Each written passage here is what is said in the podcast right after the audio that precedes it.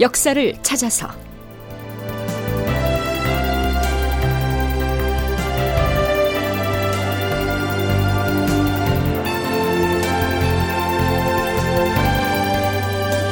제 941편 폐허에서 수군을 재건하라니. 극본 이상락 연출 최홍준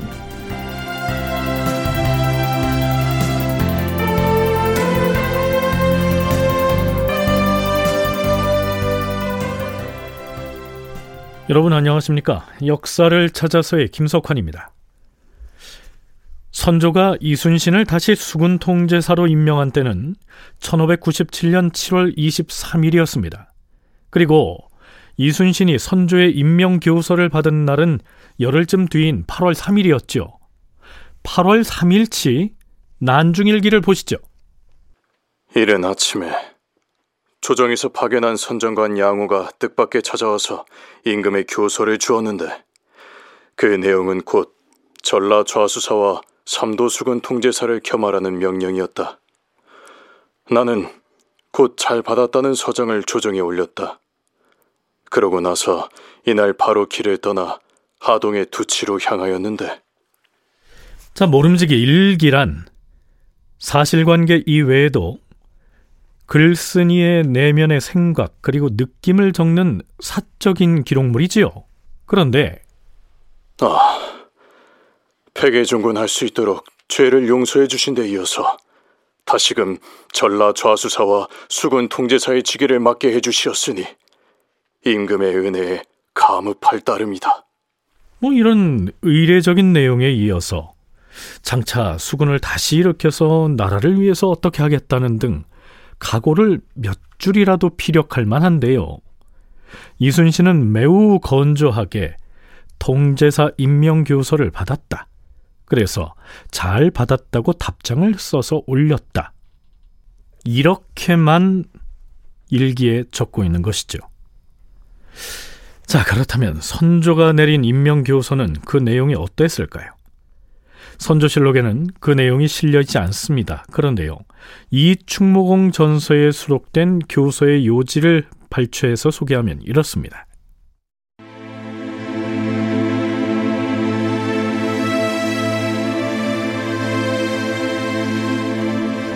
왕은 이순신에게 이르노라.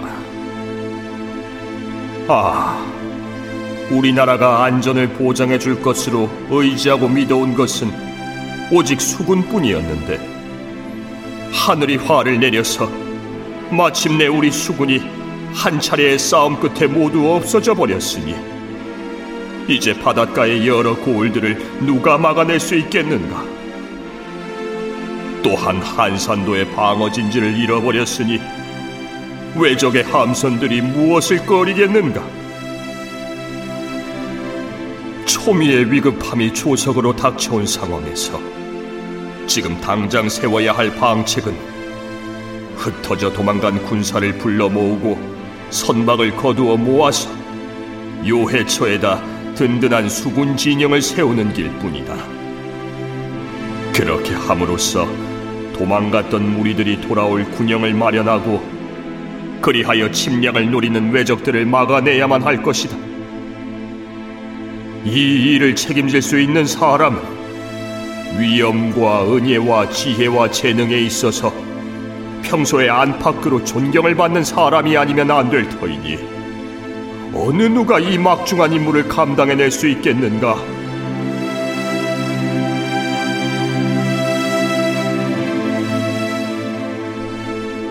자, 여기까지는 현재 조선 수군이 처한 상황이 이러하다는 얘기고요. 이제부터는 그러니까 수군을 재건할 막중할 임무를 이순신 네가 맡아서 해달라. 이렇게 부탁을 해야 할 차례인데요. 자, 어떤 방식으로 손을 내미는지 살펴보시죠.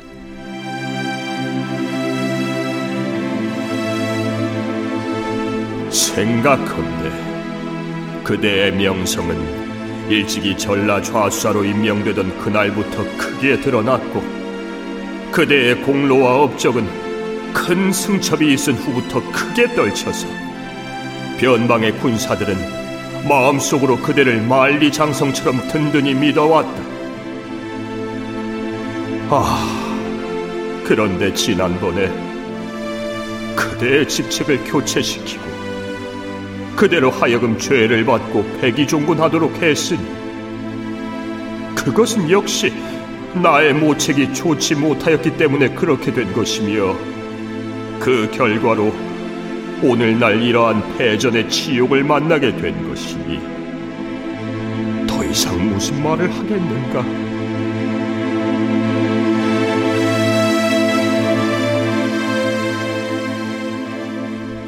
탄핵의 사유를 억지로 꾸며서 투옥시켰고 옥에 갇힌 이순신에게 고신을 계속해서 죽이려고 했다가 유성룡, 이원익, 정탁 등의 구명 요청 때문에 하는 수 없이 살려줬었는데요. 선조는 이 모든 일을 나의 모책이 좋지 않았다. 이렇게 말하고 있습니다. 모책은요, 어떤 일을 처리하거나 모면하기 위해서 꾸미는 계책을 말합니다. 그냥 솔직하게, 지난번의 일은 과인이 크게 잘못하였노라. 이렇게 사과할 수는 없었을까요? 순천대 이욱 교수의 얘기 들어보시죠. 결정적으로 이순신이 쫓겨난 이유는 회로를 차단하라라고 하는 선조나 비변사의 명령을 듣지 않았던 거죠. 그런데 선조가 막상 7천년 그 패전 결과를 받아들고 보니까 자기가 작전을 잘못 쓴 거 아니에요. 그러니까 그 교서에 보면 백의종군하게 했던 것은 나의 모책이 좋지 못했던 거다. 그 얘기는 뭐냐면 너의 말대로 그리고 또 비변사 대신들 불러다 놓고 한산도를 지키고 있었어야 되는데 그러지 못했다. 이게 결국에는 뭐냐면 이순신의 계책을 썼어야 된다는 거죠. 하지만 국왕은 그렇다고 해서 사죄하면 안 되죠. 국왕이니까 아, 그렇기 때문에 아, 내가 그 처음에 생각을 잘 못했지만 아, 지금이라도 이순신 너의 어떤 그 능력이 필요하다라고 얘기하면 그리고 조선 시대 때 국왕의 그런 명령을 하게 되면 어떤 사람이라도 감격하고 뭐 이른바 충 충자를 새기지 않겠습니까? 네, 국왕은 자신의 잘못을 신하에게 사과하면 안 된다. 라고 했는데요. 하지만 국왕이 자신의 잘못을 신하에게 통렬하게 사과한 경우도 아주 없지는 않습니다. 이욱 교수가 말한 다른 어떤 사람 같으면 임금으로부터 이런 내용의 교서를 받으면 충성 충자를 가슴에 새겼을 겁니다. 하지만 이순신의 일기를 보면 그저 교서를 받았다. 그 한 줄로 대신하고 있죠. 그 다음 내용은 이렇습니다.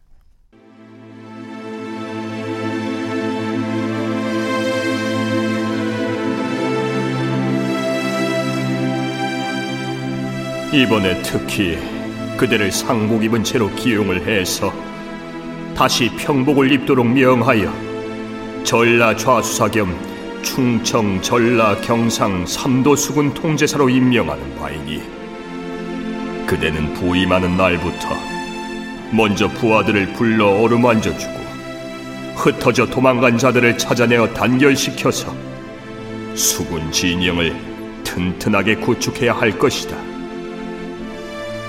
그리하여 그대가 현재의 불리한 형세를 장악함으로써 군대의 위풍을 다시 한번 떨친다면 외적들 또한 우리의 방비가 만만치 않음을 알고 두 번 다시 방자하게 침략하지 못할 것이다. 그대는 이 점을 명심하고 힘쓸지어다. 앞에서 선조가 이순신에게 내린 교서에서 상복을 입은 채로 기용을 하고 평복으로 갈아입은 상태에서 통제사로 임명한다. 이렇게 표현한 부분이 있습니다. 이때 이순신이 모친상을 당했기 때문이죠. 이충무공 전설을 보면 이때 선조가 내린 교서의 제목이 기복수 삼도 통제사 교서 이렇게 되어 있습니다.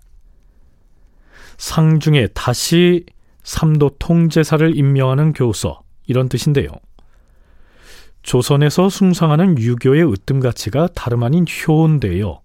따라서 모친상을 당한 지 얼마 지나지 않은 상태에서 벼슬자리에 나서는 것은 도리가 아니지요. 국방부 군사편찬연구소 김경록 연구원의 얘기입니다. 상중에 있거나 이런 전직 관료에게 너는 지금 현재 그 상을 내가 국왕의 건의로 면해 줄 테니까 기본적으로 이 관직을 수행해라 라고 하는 겁니다. 기복 교서가 없으면 조선시대에는 어떤 누구도 상중에는 관직에 나아갈 수 없습니다. 그래서 그런 것을 가지고 물론 선조가 겸연쩍게 또 이렇게 할 수 있느냐라고 해서 신료의 추천을 받아서 하는 것처럼 했다라고 하는데 그거는 일정한 정치적인 행위라고 볼 수가 있습니다. 어찌됐든 이순신은 다시 수군 통제사가 됐습니다.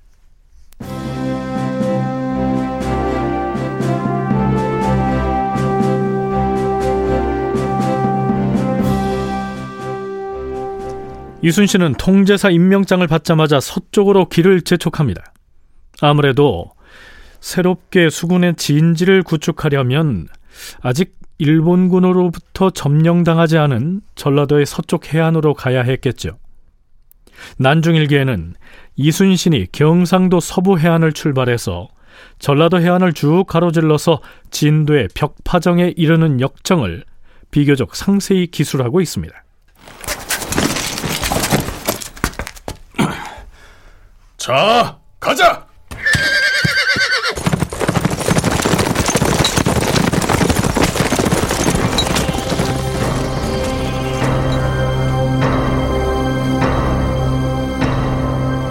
임금의 교서를 받은 당일에 길을 떠났다.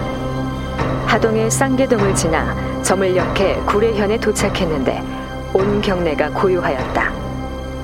주인인 군관 손인필은 이미 산골로 피난을 갔다고 하였는데 잠시 기다리니 손인필이 돌아왔다.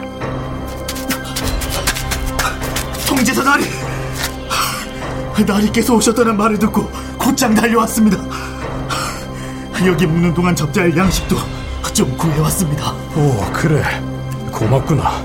이제는 통제사 나리를 따라서 수군을 다시 일으키는데 힘을 보태겠습니다. 음, 그래야지. 당연히 그래야 하고 말고. 손인필의 아들 손흥남은 이른 감을 따와서 바치기도 하였다. 참고로 이때 이순신을 만나서 접대했던 손인필과 이순신에게 감을 따다가 바친 손인필의 아들 손응남은 그 길로 이순신을 따라 나섭니다. 이들 부자는 뒷날 이순신과 함께 노량해전에 참전했다가 전사합니다. 자, 갈 길이 바쁘니 떠나자! 예, 나리!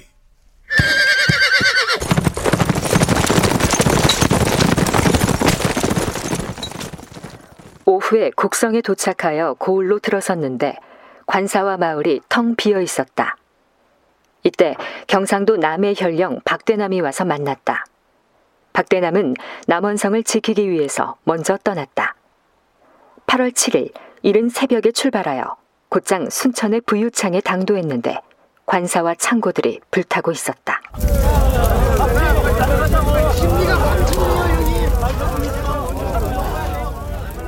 병마절도사 이병남이 관사와 창고들을 불태우라 명했다는 것이다.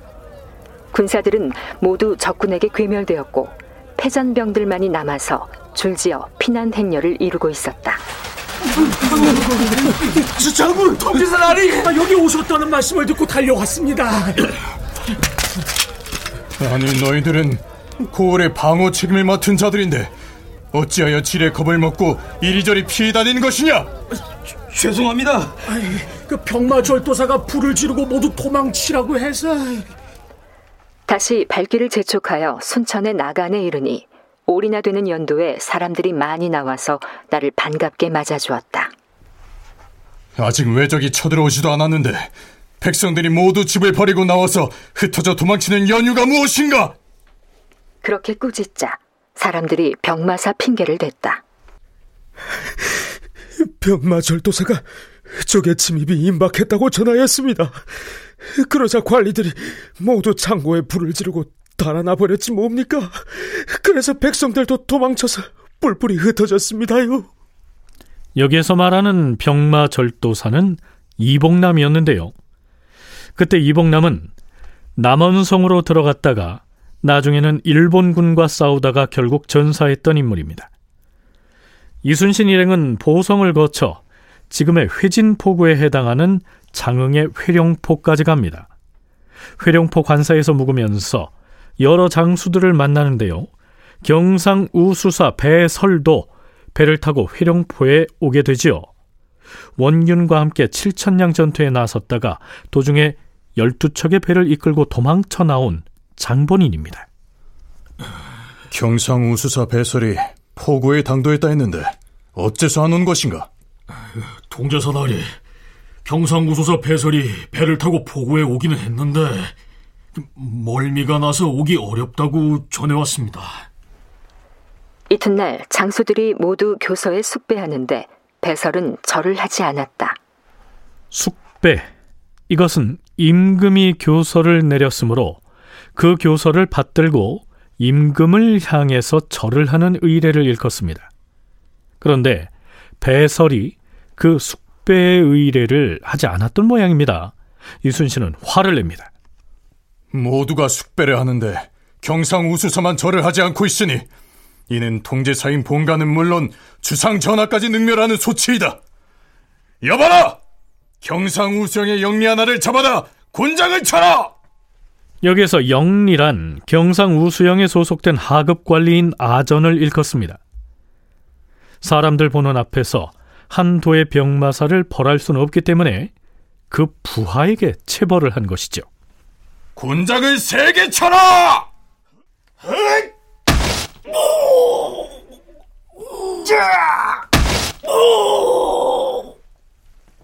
그 뒤로도 이순신은 군의 기강을 다잡기 위해서 가차없이 체벌을 합니다.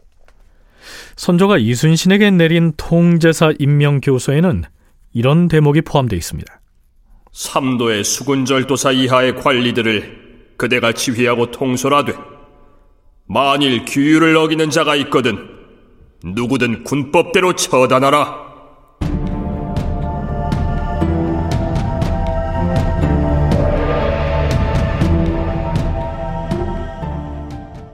이순신은 드디어 지금의 지명으로는 해남군 송지면 어란리에 해당하는 어란포에 당도합니다. 그곳이라고 사정은 다르지 않았지요.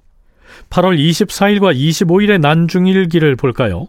참고로 당포는 해남군 회원면에 있는 포구고요. 포작이란 해산물을 진상하는 관리를 말합니다.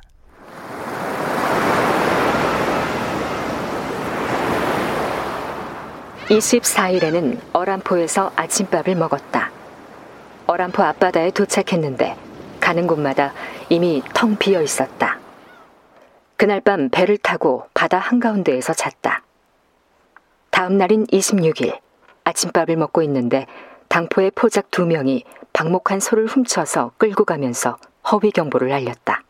외적이 왔다! 외적이 쳐들어왔다! 모두 도망가라! 저것이 무슨 소리냐? 외적이 쳐들어왔다고 하니 누가 저런 헛소리 짓거리는 것이냐? 소를 끌고 가는 저 두 놈을 당장 잡아오너라! 나는 허위 경보를 낸 두 사람을 잡아다가 즉각 목을 베어서 높이 매달았다. 그러자 군중의 인심이 크게 안정되었다. 다큐멘터리 역사를 찾아서 오늘은 여기까지입니다.